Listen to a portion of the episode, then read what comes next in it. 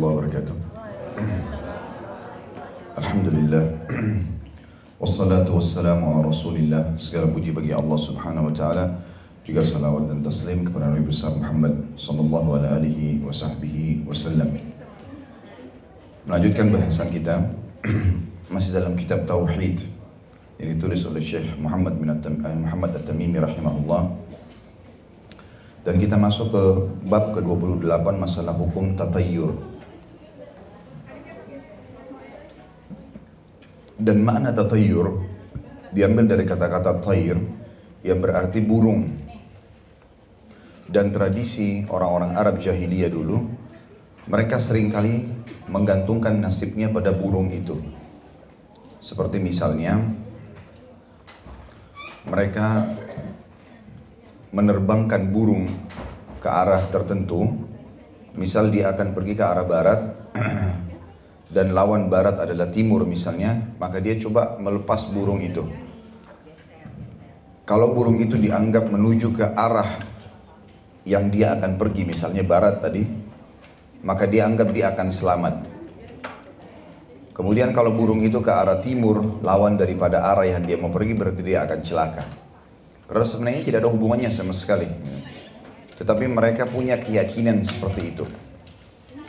Juga contoh yang lain mereka mencabut bulu-bulu burung, ya, terutama burung merpati. Kemudian mereka mengambil beberapa lembar dan ditulisi tulisan. Yang pertama ditulis di atasnya pergi, yang kedua tidak pergi, yang ketiga kosong. Atau kerja, tidak kerja, kosong. Atau menikah, tidak menikah, lalu yang ketiga kosong misalnya diletakkan di satu kotak lalu mereka ambil secara teracak. Mana yang keluar itulah yang di eh, apa namanya?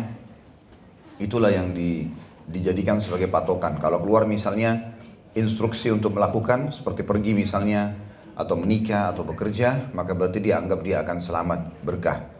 Dan kalau seandainya itu eh, yang keluar selain daripada itu dianggap dia akan celaka.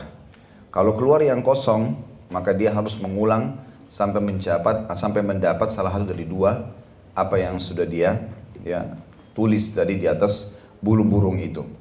Dan ini diistilahkan dengan tatayur. Di dalam Islam, teman-teman sekalian, tidak ada istilah menggantungkan nasib pada hewan seperti ini ataupun menggantungkan nasib pada benda secara umum. Dan ini sudah sering kita ingatkan dari awal-awal bahasan kita. Karena bahasan tatayur bukan bahasan yang baru dalam kitab Tauhid ini. Sudah sering terulang dalam beberapa bab-bab sebelumnya, tapi kita ingatkan saja kembali. Seperti kasus di Indonesia sering dikatakan kalau tangan kanannya gatal, kemudian mau keluar duit, tangan kiri mau dapat duit, gitu kan? Atau matanya kedap-kedip bagian atas, mau gembira, yang di bawah mau sedih. Atau apalah, mungkin kupingnya, mungkin alisnya, mungkin hidungnya, eh, atau mungkin dia kalau lihat burung gagak, ya, kemudian dia menganggap ada kematian, burung gagaknya kebetulan lewat, ya. Atau misalnya dia mendengar suara toke, kemudian menghitung, ya, dengan kalau yang pertama berarti apa, yang kedua apa dan seterusnya. Ini semua bagian dari atau seperti mirip dengan masalah tatayur ini. Jadi tidak ada hubungannya antara suara-suara itu semua atau benda-benda ini dengan nasib kita. Ya, tidak ada hubungannya sama sekali. Ada orang yang hidup di wilayah penuh dengan burung gagak. Ya, seperti di daerah Palestina, burung gagaknya banyak sekali. Ya. Banyak sekali dan sudah tidak asing kalau kita setiap hari dengar di pagi kah, di malam, di siang hari, burung gagak suaranya di mana-mana gitu. Apakah berarti orang semua akan mati? Uh, tidak, ada yang hidup lagi di sana. Tentu aja akan datang. Tapi kan ini tidak tidak benar kalau dianggap begitu terdengar suara gagak akan meninggal misalnya atau apalah yang mirip dengan suara itu ya. Ada orang menganggap kalau tabrak kucing dia akan kecelakaan. Gak ada hubungannya. Kalau dia sengaja dia dosa iya. Dia tidak sengaja gak ada hubungannya sama sekali. Oh kalau ini dia akan tabrakan juga nanti. Maka dia terbawa dengan arus ketakutan. Gitu kan. Ini semua tidak boleh. Kalau mobil truk lewat di terowongan harus bunyi klakson. Kalau enggak maka diganggu. ya Atau apalah. Ini semua hal-hal yang tidak boleh dalam syariat. Hiduplah sebagai seorang muslim yang bertauhid kepada Allah. Memurnikan hubungan dengan sang pencipta Allah dan jangan dikarang-karang. Akhirnya membuat hidup kita kayak rumit. Sama halnya masuk dalam masalah tatayur menganggap sial-sial ini. Ya, nanti juga ada ada bahasan masalah itu ya. Orang yang menganggap semuanya atau sesuatu bisa mendatangkan kesialan. Ya. Waalaikumsalam. Kata orang lahir di hari tertentu misalnya atau apalah yang semisal dengan itu. Seperti dianggapnya hari Selasa hari sial, ya. Atau uh, mau pindah rumah di bulan Muharram nggak boleh karena dianggap itu bulan Muharram namanya haram. Padahal Muharram bulan suci, bulan mulia. Ada bahkan orang tidak mau menikah di bulan Muharram, tidak mau pindah rumah, tidak apa hubungannya? Sama sekali kalau bahkan bulan-bulan Muharram itu salah satu dari bulan yang dimuliakan. Bahkan kata Nabi SAW, puasa yang paling afdal setelah Ramadan adalah puasa di bulan Muharram. Ya, dan kita tahu bulan Muharram ini salah satu dari empat bulan yang dimuliakan. Yang disebutkan di dalam surah At-Taubah, ya, surah nomor uh, uh, 9 ya, ya, ayat 36. Bahwasanya ada empat bulan yang Allah muliakan yaitu Rajab, Zulkaadah, Zulhijjah dan bulan Muharram. Ya ini artinya amal-amal saleh dilipat gandakan di situ ya sebagaimana di Ramadan juga dilipat gandakan pahala balasan orang berbuat kebaikan. Allah menyebutkan tentang larangan tatayur ini dalil pertama adalah surah Al-A'raf ayat 131. A'udzu billahi. Ala innama ta'iruhum 'indallahi walakinna aktsarahum la ya'lamun. Ketahuilah sesungguhnya kesialan mereka itu adalah ketetapan dari Allah. Akan tetapi kebanyakan mereka tidak mengetahui. Dari sini maksud kesialan mereka itu adalah ketetapan dari Allah dalam arti kata Allah Subhanahu wa taala kalau memang mau menguji hambanya Allah akan uji. Ada hal-hal yang murni cobaan ya. Ada hal-hal yang disebabkan oleh manusia itu sendiri. Dibedakan masalah itu ya. Kalau misalnya kita bangun tidur tiba-tiba sakit tanpa sebab, kita tahu ini nggak ada urusannya kita eh, waktu mau tidur tidak minum terlalu banyak yang dingin, juga udara terlalu, tapi bangun flu, demam misalnya, murni cobaan dari Allah, nggak ada sebab manusiawi di situ. Tapi kalau ada orang sengaja gitu kan, sengaja dia tahu orang ini lagi kena penyakit flu, lalu dia datang, kemudian apalah bekas tisu maaf membuang ingusnya, dipegang atau dia berjabat tangan, itu secara ilmu medis sebenarnya bisa bisa terkontaminasi atau terjangkit dengan bakteri. Maka ada sebab dan dia tahu. Tapi sengaja dia pegang hidungnya misalnya sengaja, maka dia terjangkit penyakit tersebut. Nah ini berarti campur tangan dia sendiri, gitu kan? Ada orang yang tidak sengaja dia jalan ditabrak, kemudian dia harus dirawat di rumah sakit. Dia nggak ugal-ugalan, nah, itu umum cobaan dari Allah SWT. Tapi ada orang nggak, memang sengaja dianya sudah tahu jalan licin, sudah tahu gelap, sengaja balap, ya nasib-nasiban tabrakan dia enggak enggak apa-apa. Nah, ini berarti dia mendatangkan masalah buat diri dia sendiri. Maka tentu di sini kalau Allah Subhanahu wa taala, dua-duanya semua dari Allah ya. Orang yang ugal-ugalan itu dia akhirnya kecelakaan juga dari Allah karena Allah memberikan hukuman sama dia. Atau orang tiba-tiba dapat kehubungan apa hukuman atau Allah SWT berikan cobaan juga dari Allah SWT karena Allah ingin meninggikan derajatnya, mengampuni dosanya, ya. Dan yang paling luar biasa, cobaan bagi orang beriman adalah jalan pintas dia untuk menghabiskan umurnya dalam ketaatan. Karena orang kalau lagi ada musibah, ada cobaan, tidak ada pikiran untuk berbuat dosa. Kalau dia lagi sakit, lagi demam, temannya ajak ke diskotik, tidak mau pergi. Hmm. Sakit, gitu kan. Jadi memang uh, musibah itu kalau datang apa pun bentuknya, sebenarnya sedang mengerem orang itu dari kemaksiatan. Dan kalau dia yakin Allah subhanahu wa ta'ala akan membantu dia, Allah akan bantu dia. Tidak mungkin Allah subhanahu wa ta'ala membiarkan hambanya sementara Allah sangat sayang dengan manusia. Sebagaimana Allah mengatakan dalam Al-Quran, A'udhu billahi minasyaitan rajim, wa la taqtulu anfusakum inna Allah kana bikum rahima. Jangan pernah kalian bunuh diri kalian atau menyusahkan diri kalian karena Allah sebenarnya rahim kepada kalian. Atau sangat mengasihi kalian. Dalam surah Yasin ayat 19 dalil yang kedua, firman Allah Subhanahu wa taala, A'udzu billahi minasyaitonir rajim. Qalu ta'irukum ma'akum a in dzukirtum bal antum qaumun musrifun. Utusan-utusan itu berkata, kemalangan kamu itu adalah karena kamu sendiri. Apabila jika kamu diberi peringatan, kamu mengancam kami. Sebenarnya kamu adalah kaum yang melampaui batas. Artinya ada tadi saya bilang musibah yang Allah datangkan memang sebagai cobaan, ada yang memang dasarnya datang karena dia yang melakukan atau menjadi penyebabnya. Ini disebutkan dalam dalil ini. Dalam hadis Nabi SAW yang merincikan tentang masalah tatayur, hadis yang pertama riwayat Imam Bukhari Muslim, Abu Hurairah anu menuturkan sabda Rasulullah bahwa Rasulullah SAW bersabda la adwa wala tiyara wala hamma wala safar. Tidak ada adwa, tiara, hama dan safar. Dan dalam sebuah riwayat Muslim yang lain disebutkan tambahannya wala nau'a wala gul dan tidak ada nau, tidak ada juga gul. Kita lihat penjelasan semua kalimat-kalimat ini, kosakata ini. Ada footnote nomor 83 di bawah. Adwa yang paling pertama tadi hadis la adwa wala tiarah wala hama wala safar. Tidak ada adwa, tidak ada tiara, tidak ada hama, tidak ada safar. Apa itu adwa? Kata beliau, penjelasannya adalah penjangkitan atau penularan penyakit. Maksud sabda Nabi SAW di sini ialah untuk menolak anggapan mereka ketika masih hidup di zaman jahiliyah bahwa penyakit berjangkit atau menular dengan sendirinya tanpa kehendak dan takdir Allah Subhanahu wa taala. Anggapan ini yang ditolak oleh Rasulullah sallallahu alaihi wasallam bukan keberadaan penjangkitan atau penularannya sebab dalam riwayat lain setelah hadis itu disebutkan juga bunyinya adalah wafir minal majzu minal majzumi kama uh, tafirru minal asad dan menjauhlah kalian dari orang yang terkena penyakit kusta sebagaimana kalian lari dari singa. Ini menunjukkan bahwa penjangkitan dan penularan penyakit dengan sendirinya tidak ada, tapi semuanya atas kehendak dan takdir Allah. Namun sebagai insan muslim di samping iman kepada takdir tersebut haruslah berusaha melakukan tindakan preventif sebelum terjadi penularan sebagaimana usahanya menjauh dari terkaman singa. Inilah hakikat iman kepada takdir ilahi. Ini yang pertama, ya yang dimaksud dengan adwa. Jadi adwa itu sekali lagi penyakit yang menular tanpa sebab. Ya, jadi memang harus ada sebabnya.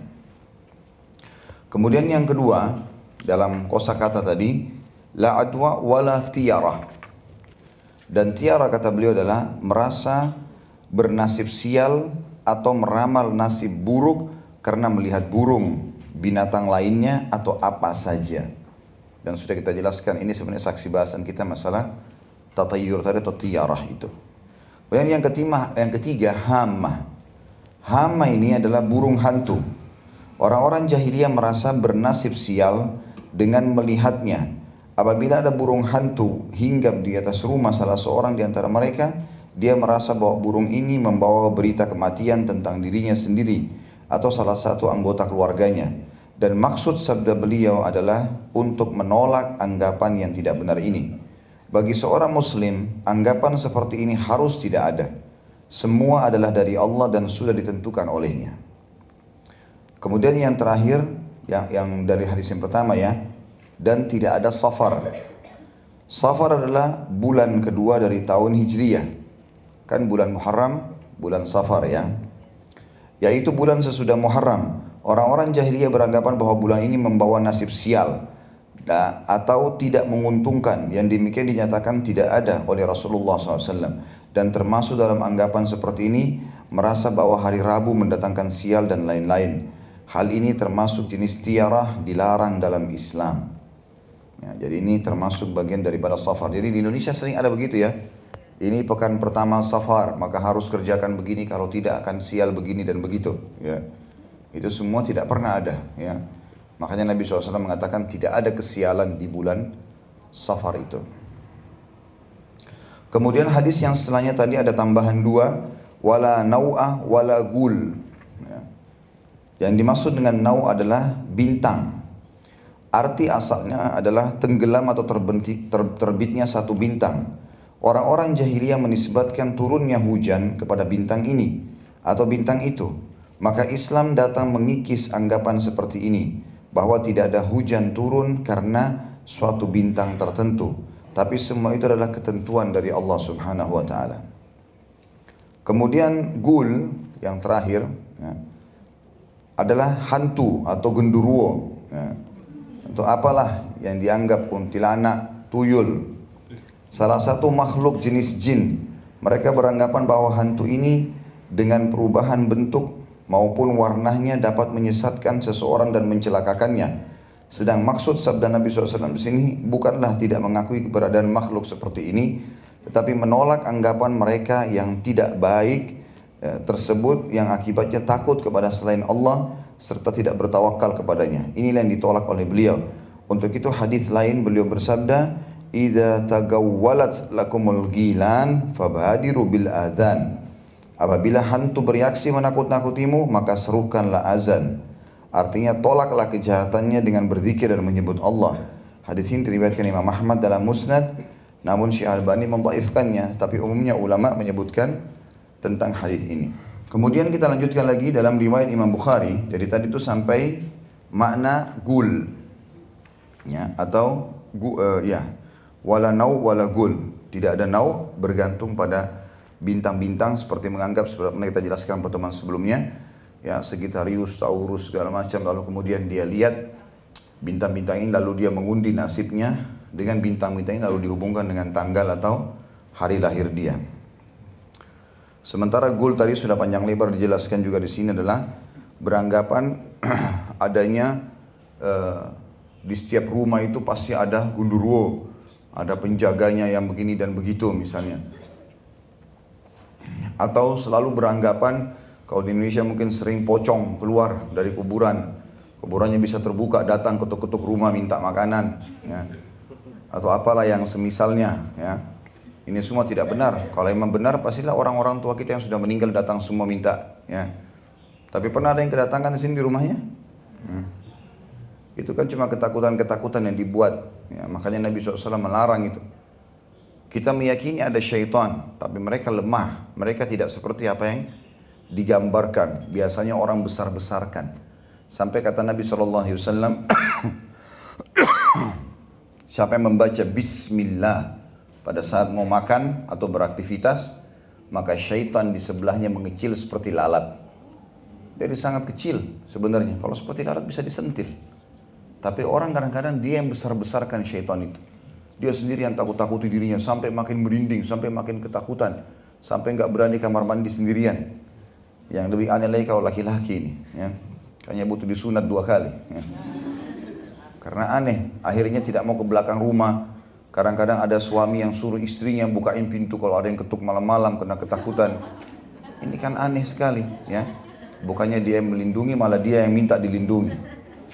Ya, ini memalukan. Ya. Mestinya dia yang bisa membela keluarganya malah terbalik.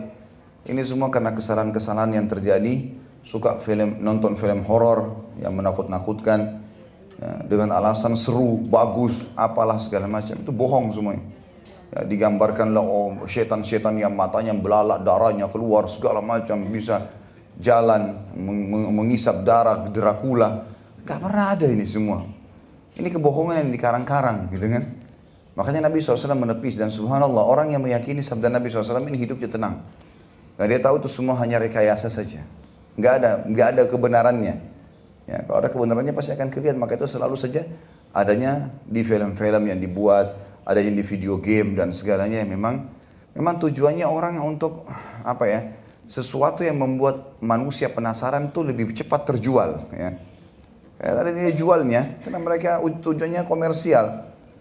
Baik itu karena takut, karena suka, karena syahwat, itu cepat terjual. Maka dijual lah itu, rasa takutnya orang gitu ya. Seperti itulah. Tapi ini berbahaya, ini bisa merusak akidah seorang muslim. Kemudian dalam hadis Bukhari Muslim meriwayatkan pula dari Anas radhiyallahu anhu ia berkata Rasulullah SAW bersabda la adwa wa la tiyara wa yu'jibuni al-fa'lu. Qalu wa mal fa'al? Qala al-kalimatu tayyibah. Tidak ada adwa dan tidak ada tiara dan adwa sudah kita jelaskan tadi di poin yang pertama penjangkitan penyakit tanpa sebab. Ya. Jadi ada orang tersebar penyakit di satu tempat. Lalu kita tidak pernah ke situ, tidak interaksi. Gak ada sesuatu yang memicu kita bisa. Terus tiba-tiba mau tersebar tanpa sebab, itu nggak mungkin. Itu sabda Nabi SAW. Kemudian tiara sudah kita jelaskan saksi bahasan kita bertatayur, menggantungkan nasib pada burung atau benda. Kata Nabi SAW, tapi aku kagum dan suka dengan al-fa'al atau optimis. Para sahabat bertanya, apa itu fa'al? Beliau menjawab, yaitu kalimat tayyibah, kata-kata yang baik. Abu Dawud meriwayatkan kata baik maksudnya khairan insya Allah. baik mudah-mudahan. Selalu kita berdoa kepada Allah SWT. Ini ada berita nih, khairan insya Allah. Mudah-mudahan Allah jadikan baik. Selalu sangka baik dengan Allah SWT. Ya. Abu Daud meriwayatkan dengan sanad sahih dari Uqbah bin Amir ia berkata tiara disebut-sebut di hadapan Rasulullah SAW maka beliau pun bersabda yang paling baik adalah faal dan tiara tersebut tidak boleh menggagalkan seorang muslim dari niatnya apabila salah seorang di antara kamu melihat sesuatu yang tidak diinginkannya maka hendaklah ia berdoa Allahumma la bil hasanati illa ant sayyiati illa ant wa la hawla wa la quwwata illa bika Ya Allah tidak ada yang dapat mendatangkan kebaikan kecuali Engkau dan tidak ada yang dapat menolak keburukan kecuali Engkau dan tidak ada daya serta kekuatan kecuali dengan pertolonganmu. Abu Dawud meriwayatkan pula hadis marfu dari Ibnu Mas'ud radhiyallahu anhu, "At-tiyaratu syirk, at-tiyaratu syirk, wa ma minna illa walakinna Allah yudhibuhu bitawakkul." Tiara adalah syirik. Tiara adalah syirik. Maksudnya menggantungkan nasib sama burung atau benda-benda tadi, menganggap adanya sial-sial. Dan tidak ada seorang pun di antara kita kecuali telah terjadi dalam hatinya sesuatu dari hal itu. Syaitan bisa bisikan, tetapi Allah atau hanya saja Allah menghilangkannya dengan tawakal kepadanya. Hadis ini diriwayatkan juga oleh Tirmidzi dan dinyatakan sahih dan kalimat terakhir tersebut dijadikannya sebagai ucapan dari Ibnu Mas'ud. Imam Ahmad rahimahullah meriwayatkan hadis dari Ibnu Amr bahwa Nabi SAW bersabda barang siapa yang mengurungkan hajatnya, kepentingannya karena tiarah, maka dia telah berbuat syirik. Para sahabat bertanya, lalu apa? Uh, lalu apakah uh, tebusannya? Kalau orang sudah terlanjur melakukan itu. Saya ulangi lagi hadisnya. Imam Ahmad meriwayatkan hadis dari Ibnu Amir bahwasanya Nabi SAW bersabda barang siapa yang mengurungkan hajatnya, kepentingannya karena tiara, maka dia telah berbuat syirik. Para sahabat bertanya, lalu apakah sebagai tebusannya? Beliau menjawab supaya dia atau segera dia mengucapkan Allahumma la khaira illa khairuk wa la tayra illa tayruk wa la ilaha ghairuk. Ya Allah, tidak ada kebaikan kecuali kebaikan darimu. Tidak ada kesialan kecuali kesialan darimu dan tidak ada Tuhan yang berhak disembah selain engkau. Jadi ini kalimat yang kita ucapkan kalau kita tidak mau terjerumus dalam tatayur tadi. Karena syaitan bisikin itu. Itu kan karena begini, itu kan karena begitu, dan seterusnya ya. Andainya kau tidak keluar tadi tidak begini dan tidak begitu. Padahal sebenarnya tidak ada hubungannya sama sekali. Ya. Maka untuk menghilangkan itu dia mengatakan Allahumma la khaira illa khairuk tidak ada kebaikan ya Allah kecuali kebaikanmu, wala tayra illa tayruk dan tidak ada ya kesialan kecuali kesialanmu, wala ilaha ghairuk dan tidak ada Tuhan selain engkau. Sabda Nabi wasallam dari hadis Al-Fadl bin Abbas radhiyallahu anhu majma'in, "Innama tiyara al-iman innama tiyaratu ma'amdaka aw raddak." Sesungguhnya tiara itu ialah menjadikan kamu terus melangkah atau mengurungkan niat dari keperluanmu. Kandungan bab ini, yang pertama tafsir kedua ayat tersebut di atas. Ya. Kedua ayat di atas menunjukkan bahwa tatayur termasuk perbuatan jahiliyah dan syirik. Karena segala sesuatu termasuk nasib sial, merupakan takdir dari Allah dan menunjukkan bahwa kesialan terjadi karena perbuatan maksiat kepada Allah. Ya. Jadi kalaupun ada sesuatu yang terjadi murni cobaan dari Allah tiba-tiba tabrakan tiba-tiba itu adalah cobaan dari Allah. Tapi kalau dia penyebabnya memang dia ugal-ugalan berarti memang dia penyebabnya. Seperti itulah memahaminya sederhana. Yang kedua dinyatakan bahwa tidak ada adua penularan penyakit tanpa sebab. Yang ketiga dinyatakan bahwa tidak ada tiara menggantungkan nasib pada burung atau menganggap sial dengan burung tersebut.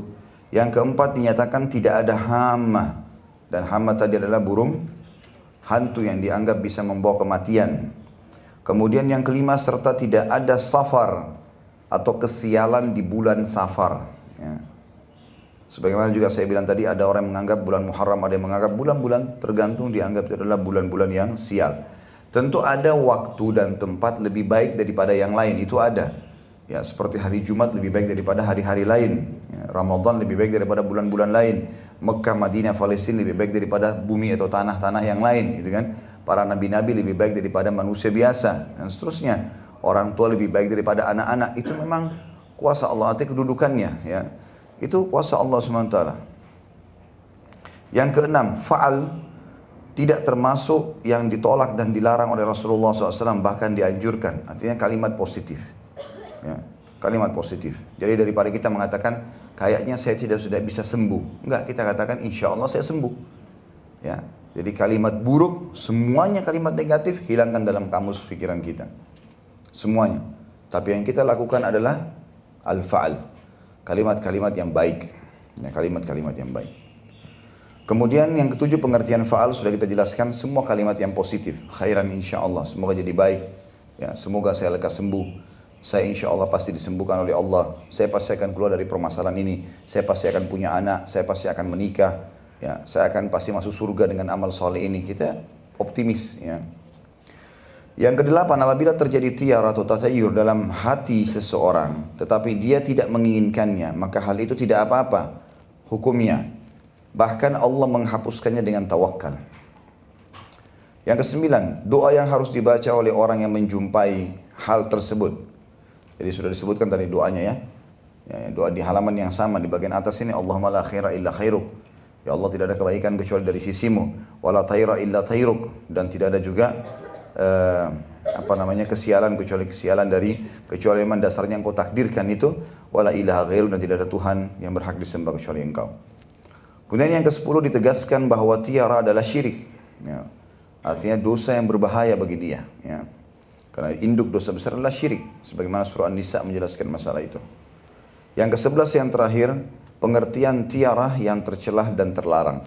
Dan sudah kita jelaskan tadi, contoh-contohnya masalah burung diterbahkan, bulungnya, buruhnya dicabut, dan seterusnya. Dan sebagai macam, atau berbagai macam contoh yang menyerupai itu. Ya. Jadi ini bab kita ke-28. Kalau ada yang punya pertanyaan berhubung dengan ini silahkan ditulis tentunya. Insya Allah kita akan jawab setelah membahas uh, bab yang ke selanjutnya ya. Karena kita akan membaca sampai insya Allah bab 30. Bab ke-29 masalah ilmu nujum atau astro, uh, astrologi ya. Imam Bukhari meriwayatkan dalam sahihnya bahwa kata ada mengatakan Khalaqallahu hadhihi an-nujuma li thalath zinatan lis-sama zinatan lis-sama alamatin yuhtada biha faman ta'awwala fiha ghaira dhalika akhta'a wa adha'a nasibah wa kallafa ma la ilma lahu bih Allah menciptakan bintang-bintang ini untuk tiga hikmah. Pertama sebagai hiasan langit. Yang kedua sebagai alat pelempar syaitan. Dan yang ketiga sebagai tanda-tanda untuk menunjuk atau arah, ya, menunjukkan arah dan sebagainya. Karena itu barang siapa dalam masalah ini berpendapat selain tersebut maka dia telah salah dan menyanyiakan nasibnya serta membebani dirinya dengan hal yang di luar batas pengetahuannya. Ini tentu hadis menjelaskan tentang fungsi daripada bintang. Kalau kita lihat selama ini mungkin kebanyakan orang hanya berpikir bintang itu kemungkinan hanya perhiasan saja ya atau memang planet-planet atau bintang-bintang yang ada di langit. Maka disebutkan dalam hadis ini kalau ada tiga ya, perhiasan untuk langit makanya setiap kali kita lihat ke atas indah terlihatnya.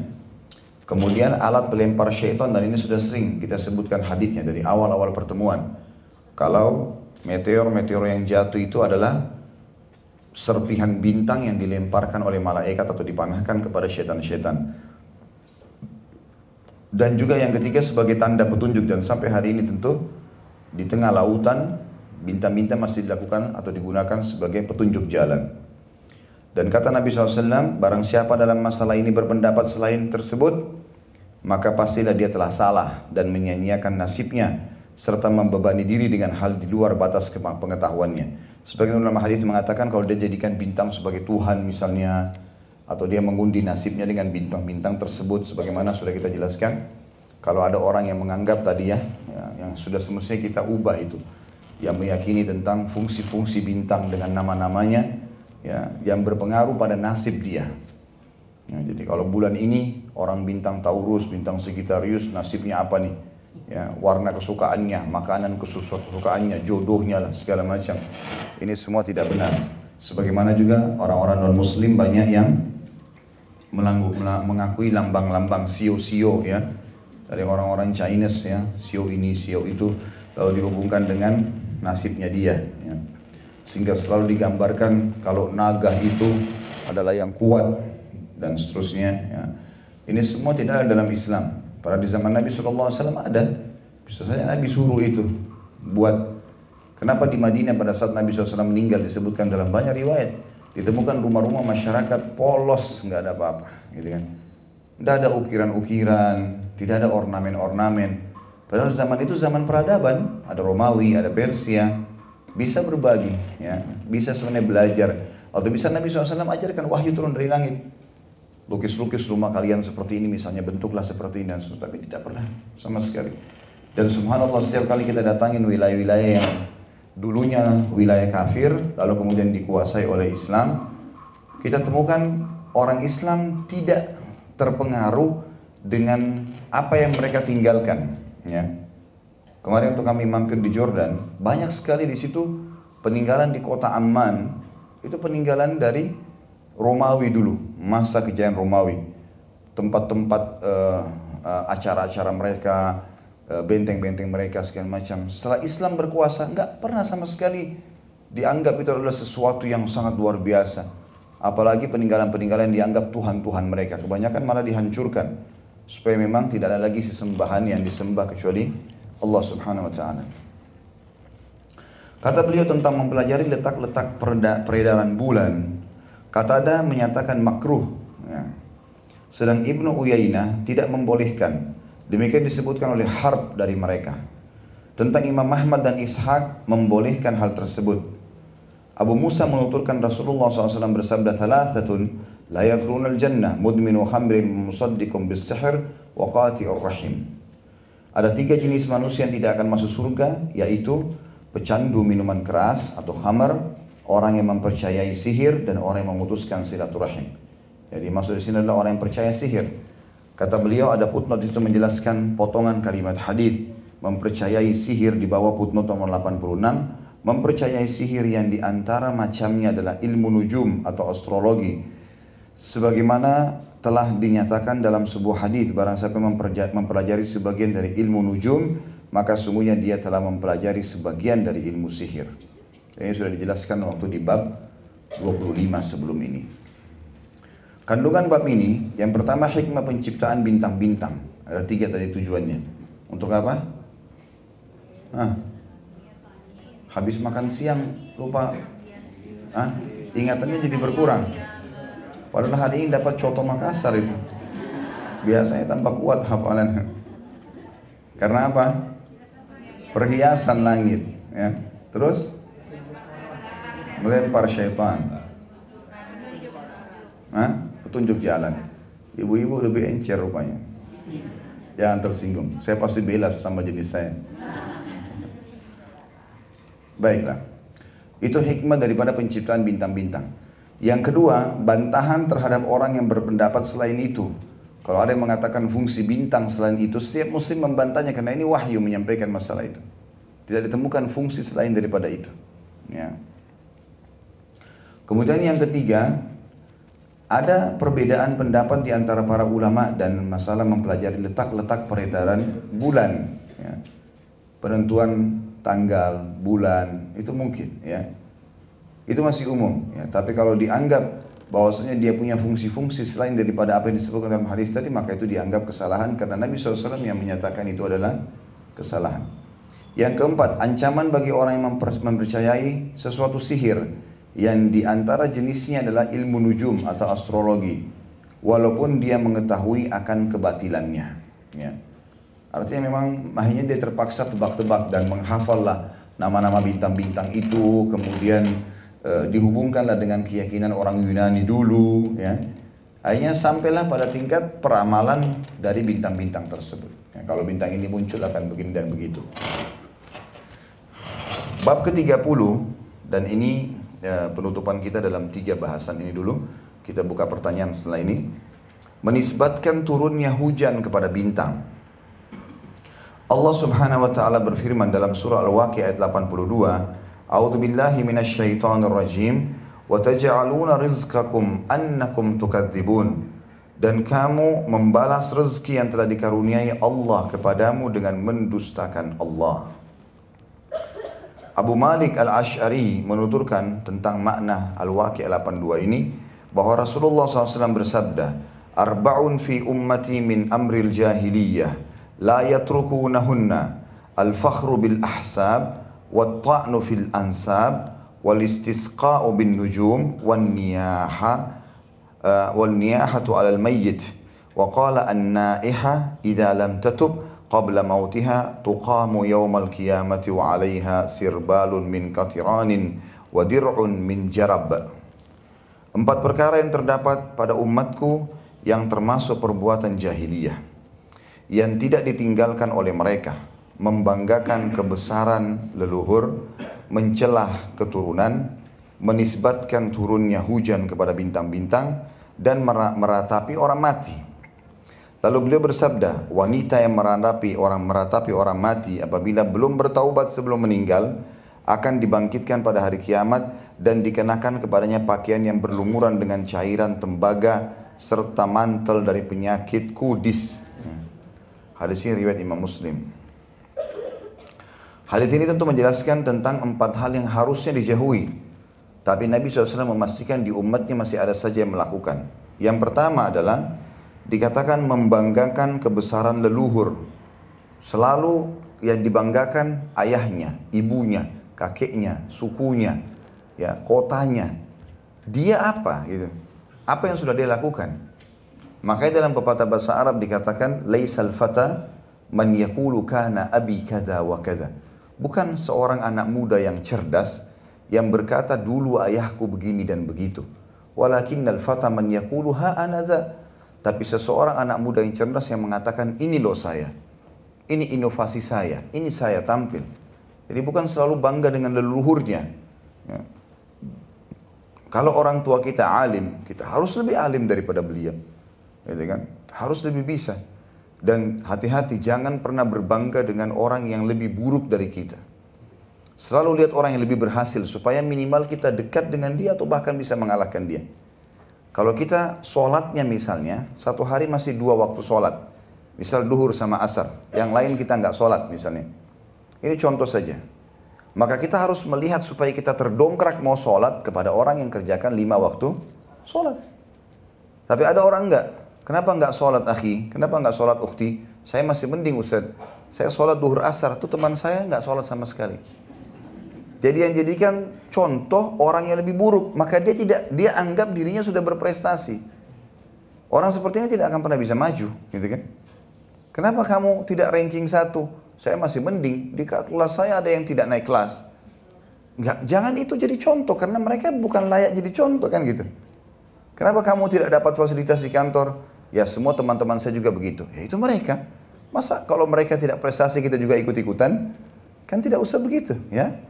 Nah, kenapa banyak mayoritas, kenapa Bapak Ibu sekalian orang kalau di kelas pasti ada yang menonjol dan ada juga yang tidak menonjol. Yang menonjol itu kita temukan karena dia selalu mau menampilkan dirinya. Dia nggak mau ikut-ikutan sama orang, berbeda sendiri. Dia coba berusaha cari yang terbaik, pasti dia berhasil. Ada saja orang yang tidak suka, wajar itu. Kita berhasil, ada orang tidak suka, kita tidak berhasil, ada orang tidak suka. Nggak usah peduli dengan suka atau tidaknya orang lain. Yang penting kita dalam keadaan benar, itu yang penting. Kalau kita dalam keadaan salah itu baru masalah ya. Tapi kalau kita benar, ada orang tidak suka, berarti orang yang suka dengan kebenaran adalah orang yang benar. Orang yang tidak suka dengan kebenaran berarti dia salah. Kan otomatis itu. Rasulullah SAW walaupun utusan Allah dan jelas-jelas ya eh, penutup para nabi, pemimpin anak Adam, segala macam fasilitas Nabi SAW disebutkan, masih ada orang yang benci sama beliau. Masih ada orang yang tidak suka. Nah kata ulama berarti orang yang membenci Nabi SAW karena Nabi benar adalah orang buruk. Seperti orang-orang munafik, orang kafir, ya, yang tidak mau menerima ajaran Nabi SAW, seperti itulah. Nah ini ditarik dalam semua ini kehidupan seorang muslim. Kemudian yang kedua, mencela keturunan. Ya. Baik dia mencela keturunannya dia langsung, ya. Kenapa anak saya ini hitam? Kenapa rambutnya keriting? Kenapa begini? Ya.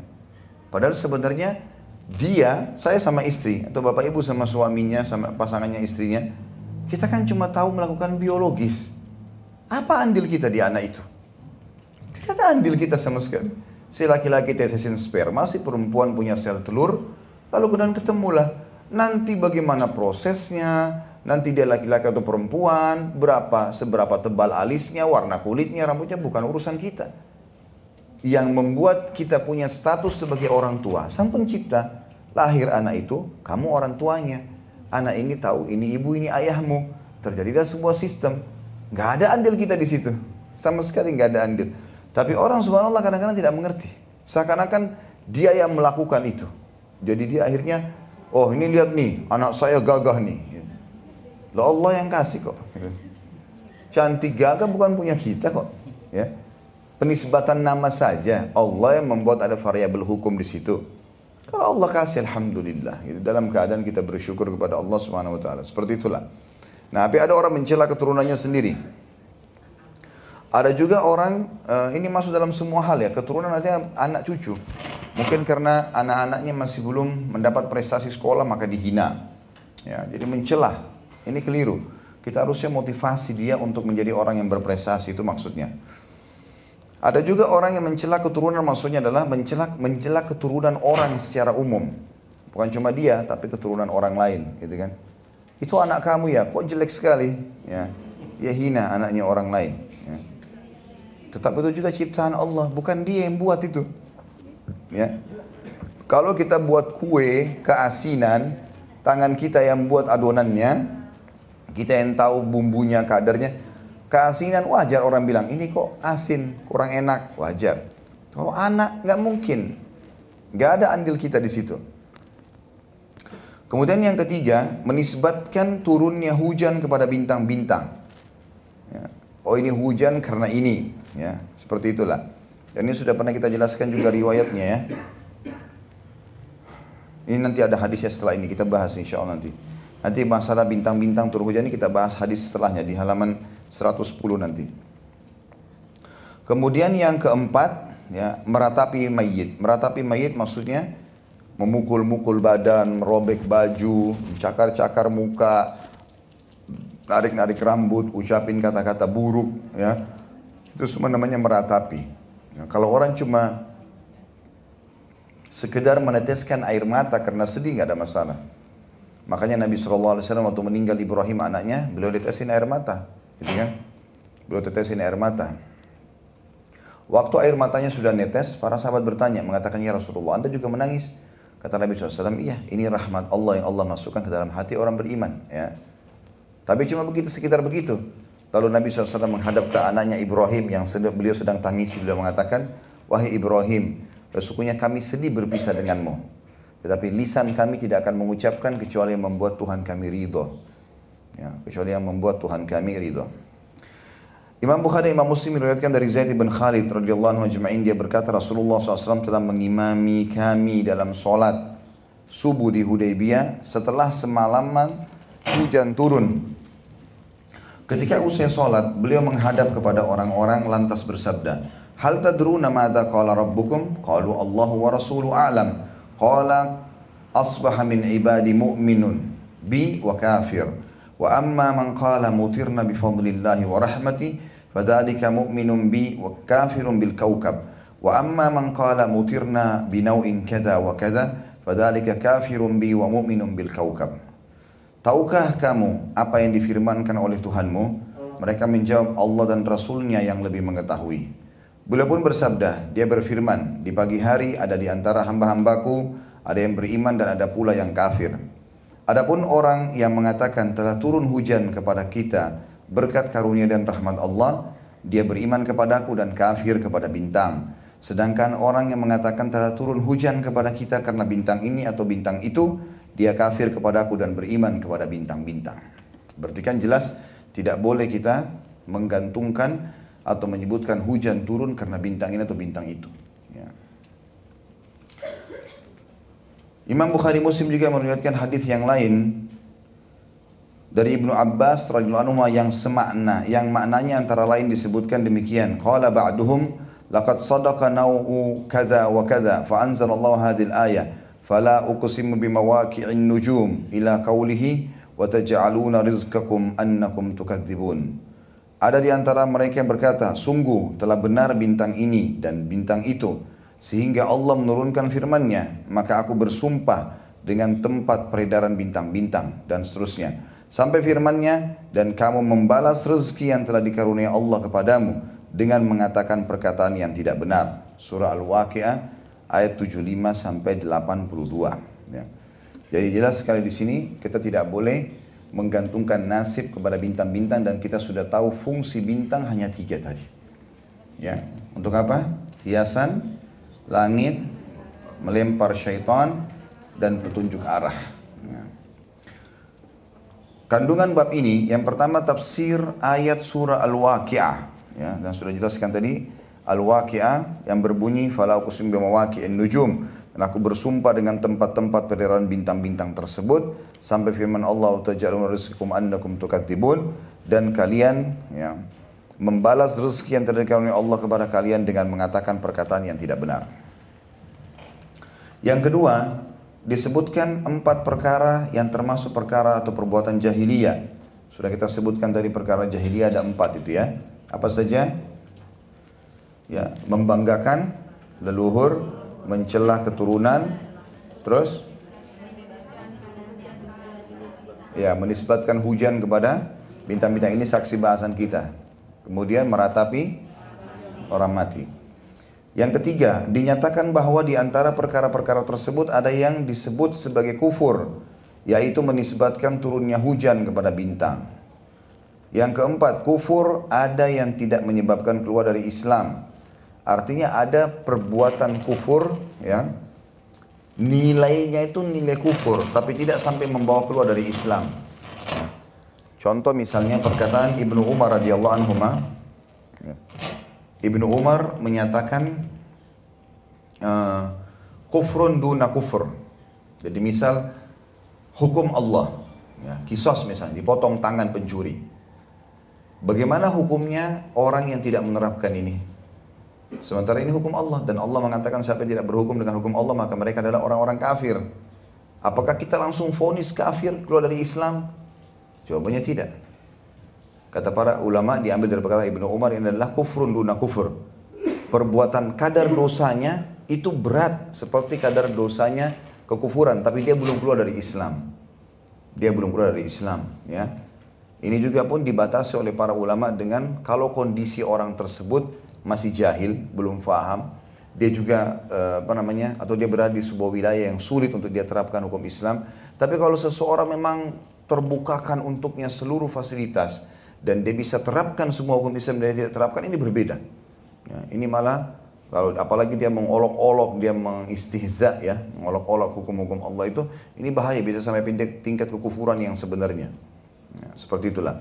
Jadi ini rincian daripada penyampaian tadi.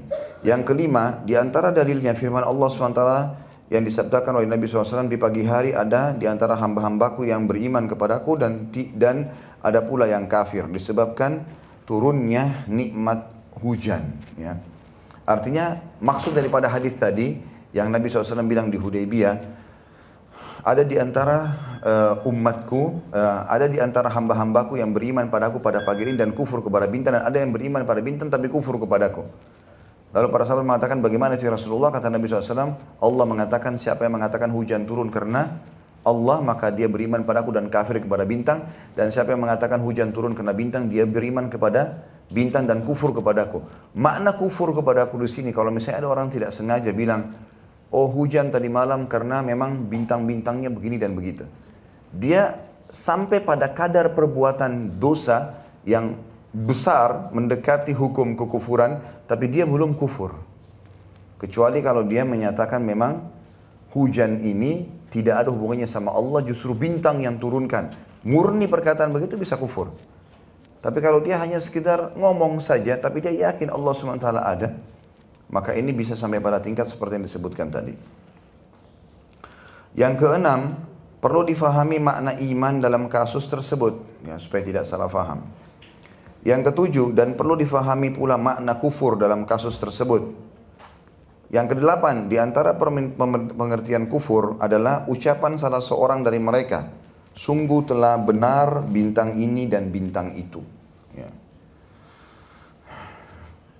Kemudian yang kesembilan metode pengajaran kepada orang yang tidak mengerti masalah dengan mengajukan pertanyaan. Sebagai contoh, sabda Rasulullah SAW, tahukah kamu apa yang difirmankan oleh Tuhanmu? Jadi boleh kita bertanya begitu. Sudah tahu nggak sholat itu bagaimana? Jangan langsung kita fonis orang, gitu kan? Coba kita tanya gitu. Atau mungkin kalau kita lagi sholat, kalau dari masjid lalu kemudian kita langsung mengatakan misalnya uh, Kenapa kamu tidak sholat? Ya, misal. Tanpa kita tahu ini muslim atau bukan. Saya pernah diadakan satu acara shooting gitu sama Trans TV waktu itu. Kemudian uh, ada satu ada kameramen dua orang. Azan, dia datang ke rumah, mereka datang ke rumah saya, saya bilang azan kita sholat, ikut semuanya ke masjid. Rupanya yang satu ada tiga orang, yang dua sholat, yang satu enggak. Gitu. Maka saya tidak bertanya waktu itu, saya cuma bilang, kenapa orang ini enggak sholat ya? Sepanjang jalan saya nasihatin dia. Apa nggak sholat akhi itu gini. Dia diam saja orang itu. Setelah pas mau pulang gitu, karena yang dua ini tidak bersamaan dengan saya, justru yang satu ini yang bersamaan. Saya lihat malah dia pada saat lagi sholat dia sibuk shooting dari sebelah. Dia nggak ikut sholat, dia nasihatin. Subhanallah setelah selesai habis asar tuh pas mereka mau pulang, yang dua orang yang muslim ini dekati saya dia mengatakan Ustaz maaf kami lupa bilang itu kameraman yang satu Nasrani. Kalau kita buru-buru coba nilai orang ya. Tapi saya niatnya baik menasihatin mungkin saya pikir muslim. Karena saya pikir ini muslim semua. Apalagi shooting urusan ceramah gitu kan. Dia pun tidak bantah orang itu. Dia diam saja gitu. Mudah-mudahan jadi penyebab hidayahnya lah. Jadi perlu kita bertanya pertanyaan yang memastikan keadaan, baru kita berbicara ya. Oh ini orang tidak pakai jilbab nih, berdosa nanti. Pakai jilbab itu wajib, mungkin Nasrani ya. Kita nggak tahu. Agamanya nggak bilang wajib, gitu kan? Kan kita tidak tahu, kan? Dan banyak hal. Yang ke sepuluh, ancaman bagi wanita yang meratapi orang mati. Kenapa wanita di sini? Karena memang umumnya laki-laki tidak meratap. Laki-laki itu kalau menangis malu dia, ya. Kadang-kadang kalau laki-laki menangis itu ditahan, jarang mengeluarkan suara. Mereka kebanyakan kalau menangis itu malah sebenarnya ditahan atau mungkin dia mengekang kesedihannya. Kecuali kalau sampai pada puncak tertentu mungkin tapi jarang sekali. Secara umum laki-laki tidak akan. Kalau perempuan umumnya menangis biasanya terisak-isak. Apalagi kalau ada kematian ya orang yang meninggal ya. Biasanya yang kita lihat menangis teriak-teriak memang perempuan. Apalagi sampai meratap, mukul-mukul badannya, narik rambutnya segala macam. Makanya wanita yang disebutkan. Tapi ulama mengatakan ancaman ini kena juga bagi laki-laki yang ikut meratapi. Kalau ada. Di sini disebutkan wanita karena umumnya wanita yang melakukan itu. Karena umumnya wanita yang melakukan masalah itu. Ya, Allah alam itu yang dimaksudkan. Ada waktu sekitar mendekati setengah jam insya Allah. Kita bahas bab ke-31 masalah cinta kepada Allah. Tentu kalau kita bicara masalah cinta, kita bicara masalah pengorbanan dan pengabdian. Pengorbanan dan pengabdian. Beranjak dari surah Al-Baqarah ayat 165 yang berbunyi, A'udzu billahi minasyaitonir rajim wa minan nasi may yattakhidhu min dunillahi andadan yuhibbunahum ka hubbillah walladzina amanu ashaddu hubban lillah. Dan di antara manusia ada orang-orang yang menyembah tandingan-tandingan selain Allah mereka mencintainya sebagaimana mereka mencintai Allah. Adapun orang-orang yang beriman sangat cinta kepada Allah. Cinta berarti masuk di dalamnya apa? Pengorbanan dan pengabdian. Jadi kalau seseorang berani mengucapkan saya cinta kepadamu, berarti dia siap untuk berkorban dan mengabdi. Ya.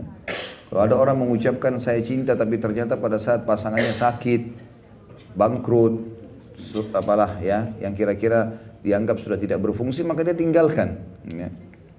atau temannya pada saat dia mengatakan saya cinta saya suka sama kamu tapi ternyata begitu bangkrut usaha dia tinggalkan ya. maka yang dikatakan sahabat pasangan yang setia yang cinta berarti siap mengabdi seperti itulah jadi kalau kita mengatakan cinta kepada Allah artinya kita mengabdi dan tunduk kepadanya ya. dan orang-orang beriman dalam surah Al-Baqarah disebutkan lebih mencintai Allah dari segala-galanya. Dalam surah At-Taubah ayat 24 bunyinya A'udzubillahi minasyaitonirrajim Qul in kana aba'ukum wa abna'ukum wa ikhwanukum wa azwajukum wa ashiratukum wa amwalun iktaraftumuha wa tijaratun takhshawna kasadaha wa masakinu tardawnaha ahabba ilaikum minallahi wa rasuli wa jihadin fi sabili fatarabbasu hatta ya'ti Allah bi amri Katakanlah jika bapak-bapak, anak-anak, saudara-saudara, istri-istri, kaum keluarga, harta kekayaan yang kamu usahakan, perniagaan yang kamu khawatiri kerugiannya, dan rumah-rumah tempat tinggal yang kamu sukai adalah lebih kamu cintai daripada Allah dan Rasulnya dan dari berjihad di jalannya maka tunggulah sampai Allah mendatangkan keputusannya.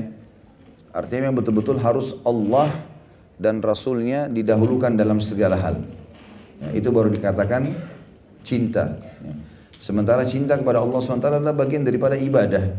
Bagian daripada ibadah. Mengabdi kepada Allah Subhanahu Wa Taala bagian daripada ibadah. Karena Allah tidak ciptakan kita kecuali untuk beribadah kepadanya. Imam Bukhari dan Imam Muslim juga meriwayatkan dari Anas radhiyallahu anhu beliau berkata bahwasanya Rasulullah sallallahu alaihi wasallam bersabda, "La yu'minu ahadukum hatta akuna ahabba ilaihi min wa, min waladihi wa walidihi wan nasi ajma'in." Tidak beriman dengan sempurna seseorang di antara kalian sehingga aku lebih dicintainya daripada anaknya, orang tuanya dan manusia seluruhnya. Ini makna cinta, jadi mendahulukan, memprioritaskan, berkorban dan mengabdi dan seorang muslim harus Allah dan Rasulnya di atas semuanya. Makanya Nabi SAW menekankan dalam hadis ini tidak dihitung sempurna iman seseorang sampai dia mencintai Nabi Shallallahu Alaihi Wasallam melebihi anaknya, orang tuanya, dan manusia semuanya. Imam Bukhari Muslim juga meriwayatkan dari Anas radhiyallahu anhu beliau berkata, Rasulullah SAW bersabda, "Thalathun man kunna fihi wajada bihim halawatul wajada bihinna halawatal iman." Ay yakuna Allahu wa rasuluhu ahabba ilaihi mimma siwahuma wa an yuhibbal mar'a la yuhibbuhu illa lillah wa an yakraha an ya'uda fil kufri ba'da an ankadahu Allahu minhu kama yakrah uh, an yukdhafa fin nar. Ada tiga perkara barang siapa terdapat dalam dirinya ketika perkara itu dia pasti merasakan manisnya iman yaitu Allah dan Rasulnya lebih dicintainya daripada yang lain. Kapan selalu dia dahulukan apa pun yang dia ingin makan, dia ingin minum, dia ingin bergaul, yang semua yang dia ingin lakukan makan, minum, bergaul, menikah, bekerja, berteman, semuanya. Dia selalu tanyakan apakah Allah dan Rasulnya bolehkan ini? Kalau boleh dikerjakan, kalau enggak, enggak. Maka itu baru dikatakan orang bisa merasakan kenikmatan iman. Yang kedua adalah orang yang mencintai seseorang tidak lain hanya karena Allah. Artinya betul-betul dia suka orang itu karena Allah Subhanahu wa taala karena kesolehannya, ya, karena kedekatannya kepada Allah SWT. Ini juga merasakan kenikmatan iman. Dan yang ketiga, dan tidak mau kembali kepada kekafiran setelah diselamatkan oleh Allah darinya, sebagaimana dia tidak mau kalau dicampakkan ke dalam api neraka.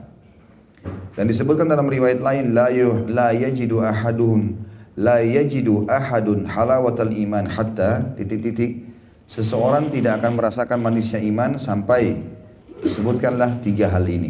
Allah dan Rasulnya lebih dicintai daripada selainnya. Dia kemudian tidak mencintai seseorang kecuali karena Allah dan dia tidak mau kembali kepada kekufuran setelah Allah selamatkan dia dari kekufuran itu. Berarti di sini memang ada iman itu ada dan ada kenikmatan. Ya, kalau sudah ada kenikmatan iman, maka akan lebih mudah bersyukur dalam semua nikmat dan bersabar dalam semua cobaan. Ibnu Jarir meriwayatkan dari Ibnu Abbas radhiyallahu anhu bahwa ia berkata, "Man ahabba fillah wa abghada fillah wa wala fillah wa ada fillah fa innama tunalu wilayatullah bidzalik wa lan yajida abdun ta'mat ta'mal kathurat salatuhu wa hatta yakuna kadzalik wa qad sarat atau muakhatin nasi ala amri dunia wa la yujdi ala ahlihi syai'a Barang siapa mencintai seorang seseorang karena Allah membenci seseorang karena Allah mencintai karena Allah membenci karena Allah membela seseorang karena Allah dan memusuhi seseorang karena Allah, maka sesungguhnya pertolongan dari Allah hanyalah bisa diperoleh dengan hal tersebut. Dan seorang hamba tidak akan merasakan nikmatnya iman sekalipun sholat dan puasanya banyak sehingga dia bersikap demikian. Persahabatan di antara manusia pada umumnya didasarkan atas kepentingan dunia, namun hal itu tidak berguna sedikit pun bagi mereka. Jadi di sini yang dimaksudkan adalah bagaimana seseorang mendahulukan apa pun yang dikerjakan karena Allah Subhanahu wa taala. Sukai seseorang dari suami istri saja bukan cuma sekedar cinta karena suka atau cenderung karena suka fisik para wajah dan seterusnya atau keturunannya atau ilmunya atau apa saja kekayaannya tapi memang dia mencintainya karena Allah SWT diikutkan dengan oh orang ini adalah ciptaan Allah Subhanahu wa taala yang memang patuh padanya. Maka di situ baru terasakan kenikmatan iman. Ya sebagaimana sudah dijelaskan dalam beberapa hadis yang kita bacakan tadi. Ibnu Abbas radhiyallahu anhu menafsirkan firman Allah Subhanahu wa taala wa taqatta'at bihimul asbab. Dan putuslah segala hubungan antara mereka sama sekali ya. Ini menandakan pada hari kiamat maksudnya adalah kasih sayang. Itu makna daripada penyampaian tadi. Khusus untuk hadis yang terakhir ini saya ulangi lagi. Barang siapa mencintai seseorang karena Allah, membenci seseorang karena Allah, membela seseorang karena Allah, memusuhi seseorang karena Allah, maka sesungguhnya pertolongan dari Allah hanyalah bisa diperoleh dengan hal tersebut. Dan seseorang hamba tidak akan merasakan nikmatnya iman, sekalipun sholat dan puasanya banyak, sehingga dia bersikap demikian. Persahabatan di antara manusia pada umumnya didasarkan atas kepentingan dunia, namun hal itu tidak berguna sedikit pun bagi mereka. Maksudnya tidak ada balasan pahala kalau bukan diniatkan karena Allah Subhanahu wa taala. Kandungan bab ini tafsir ayat dalam surah Al-Baqarah tadi, ya, yang pertama, Al-Baqarah 165 tentang ada orang-orang yang mencintai semua sekutu-sekutu Allah, patungnya, ya berhala dia sembah, apa saja pekerjaannya, hartanya, melebihi dari Allah Subhanahu wa taala. Dan cirinya adalah dia selalu menolak atau bahkan membatasi apa yang dia harus keluarkan untuk Allah. Dia kalau datangi fakir miskin, orang minta lillahi taala supaya dia bisa dapat ya, makan dan kita juga dapat pahala, tapi dia nggak mau kasih. Ya, berarti dia lebih mencintai hartanya daripada Allah. Padahal Allah sudah menjanjikan sebenarnya kalau dia bantu dia akan dapat balasan yang sempurna. Ya, jadi belum melakukan itu. Dia lebih pilih tidur daripada dia bangun sholat malam. Padahal sebenarnya Allah subhanahu wa ta'ala menjanjikan akan diterima doanya, dipenuhi hajatnya. Kenapa dia lebih pilih tidur? Ya. Maka mestinya dia lebih mencintai Allah di sini. Apa pun yang Allah subhanahu wa ta'ala perintahkan, maka mereka berlumba-lumba dalam mengerjakan itu. Itu yang dimaksudkan dalam masalah ini tadi. Tafsir Al-Baqarah tadi. Yang kedua tafsir ayat surah Al-Bara'ah atau At-Taubah yang disebutkan tadi ayat 24 ya. Jika bapak-bapak, anak-anak, saudara-saudara, istri-istri, kaum kerabat, harta kekayaan yang kamu usahakan, perniagaan yang kamu khawatiri kerugiannya, dan rumah-rumah tempat tinggal yang kamu sukai adalah lebih kamu cintai daripada Allah dan Rasulnya dan daripada berjihad di jalan Allah, maka tunggulah sampai Allah mendatangkan keputusannya. Maksudnya, kalau kalian terus meninggalkan cinta Allah dan harus selalu Eh, menolak itu, artinya tidak mau berkorban di jalan Allah SWT, maunya hanya urusan dunia saja, maka tunggulah Allah akan merugikan kalian. Yang ketiga wajib mencintai Rasulullah SAW melebihi kecintaannya terhadap diri sendiri, keluarga dan harta benda. Dan ini sudah jelas ya, walaupun Nabi SAW sudah meninggal kita dahulukan, maksudnya dari eh, sabda-sabda uh, beliau dari keinginan dan hawa nafsu kita. Apa pun yang kita suka, kalau Rasulullah SAW larang kita tinggalkan. Karena kita kalau mengikuti Nabi SAW berarti kita mencintai Allah. Sebagaimana dalam ayat disebutkan masalah itu. A'udzu billahi minasyaitonir rajim. Qul in kuntum tuhibbunallaha fattabi'uni yuhibbukumullah wa yaghfir lakum dzunubakum. Katakanlah hai Muhammad kalau seandainya kalian mencintai eh, Allah, maka ikutilah aku. Niscaya Allah akan mencintai kalian dan mengampuni dosa-dosa kalian. Juga sabda Nabi SAW tadi sudah jelas, tidak akan dihitung seseorang beriman sempurna imannya dan sampai dia mencintai aku lebih dirinya, keluarganya dan hartanya. Kemudian yang keempat pernyataan tanda kutip tidak beriman bukan berarti keluar dari Islam. Tapi artinya adalah tidak beriman dengan sempurna. Nabi SAW mengatakan tadi, tidak dihitung sempurna iman seseorang sampai dia mencintai aku melebihi daripada seluruh hartanya, eh, keluarganya dan dirinya sendiri. Yang kelima bahwa iman ada rasa manisnya. Kadangkala dapat diperoleh seseorang dan kadangkala juga tidak. Nah, tapi kalau dia menambah dengan amal soleh nanti dengan amal soleh imannya akan meningkat. Sebagaimana kita tahu kalau kita terus saja sholat lima waktu on time, kita terus saja mengerjakan kebaikan-kebaikan, maka pasti kita akan sampai pada level di mana kita nanti akan merasakan sendiri uh, kenikmatan iman itu dan tingkatnya tinggi, terasa nyaman. Bukti keimanan kita kalau ketinggalan merasa ke, enak. Kita sudah biasa sholat lima waktu atau kita biasa tutup aurat, terus kemudian kita melanggar itu atau terlanggar, maka kita merasa nggak nyaman. Itu menandakan adanya kenikmatan iman di situ. Kemudian yang keenam, disebutkan empat sikap yang merupakan syarat mutlak untuk memperoleh pertolongan dari Allah.